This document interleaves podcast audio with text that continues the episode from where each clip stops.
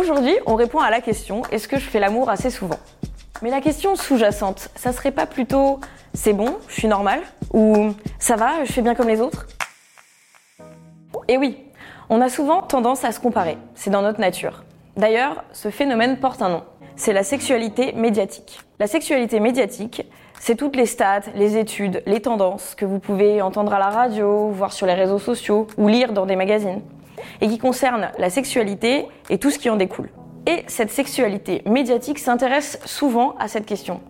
Combien de fois par semaine faut-il faire l'amour? Alors parlons stats. D'après un sondage Ipsos réalisé en 2018, les Français feraient l'amour deux à trois fois par semaine. Et la plupart des études réalisées à ce sujet donnent les mêmes chiffres. En lisant ces stats, elles vont soit te rassurer, soit devenir ta pire angoisse. Parce que je te le disais, en fait, la sexualité médiatique nous pousse à nous comparer. Ce qui, tu t'en doutes, n'est pas la meilleure des idées. Oui, car en fait, on est tous différents en matière de sexualité. Et heureusement. D'ailleurs, tu trouves pas ça bizarre, toi, qu'on ait envie de savoir combien de fois les gens font l'amour par semaine? Le sexothérapeute Alain Héril le dit très bien.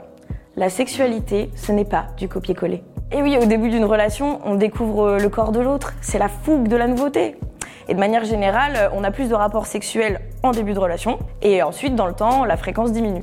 Mais si je te disais que plus on avance dans le temps, mieux c'est. Et oui, on connaît mieux son propre corps, on connaît aussi mieux celui de son partenaire, et on sait aussi ce qui plaît et déplaît à l'un et à l'autre. Donc finalement, on en fait moins, mais on en fait mieux.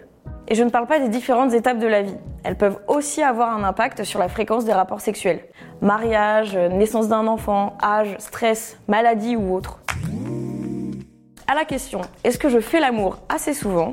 Je ne vais pas te dire que tu fais trop ou pas assez l'amour. Par contre, je vais te dire de ne pas avoir recours à la comparaison systématique. Il faut trouver ton équilibre. Un équilibre qui répond à tes besoins et à tes envies en matière de sexualité. Discute avec ton partenaire. Fais-lui part de tes doutes, de tes envies et de tes frustrations aussi. Le sexe, c'est un apprentissage.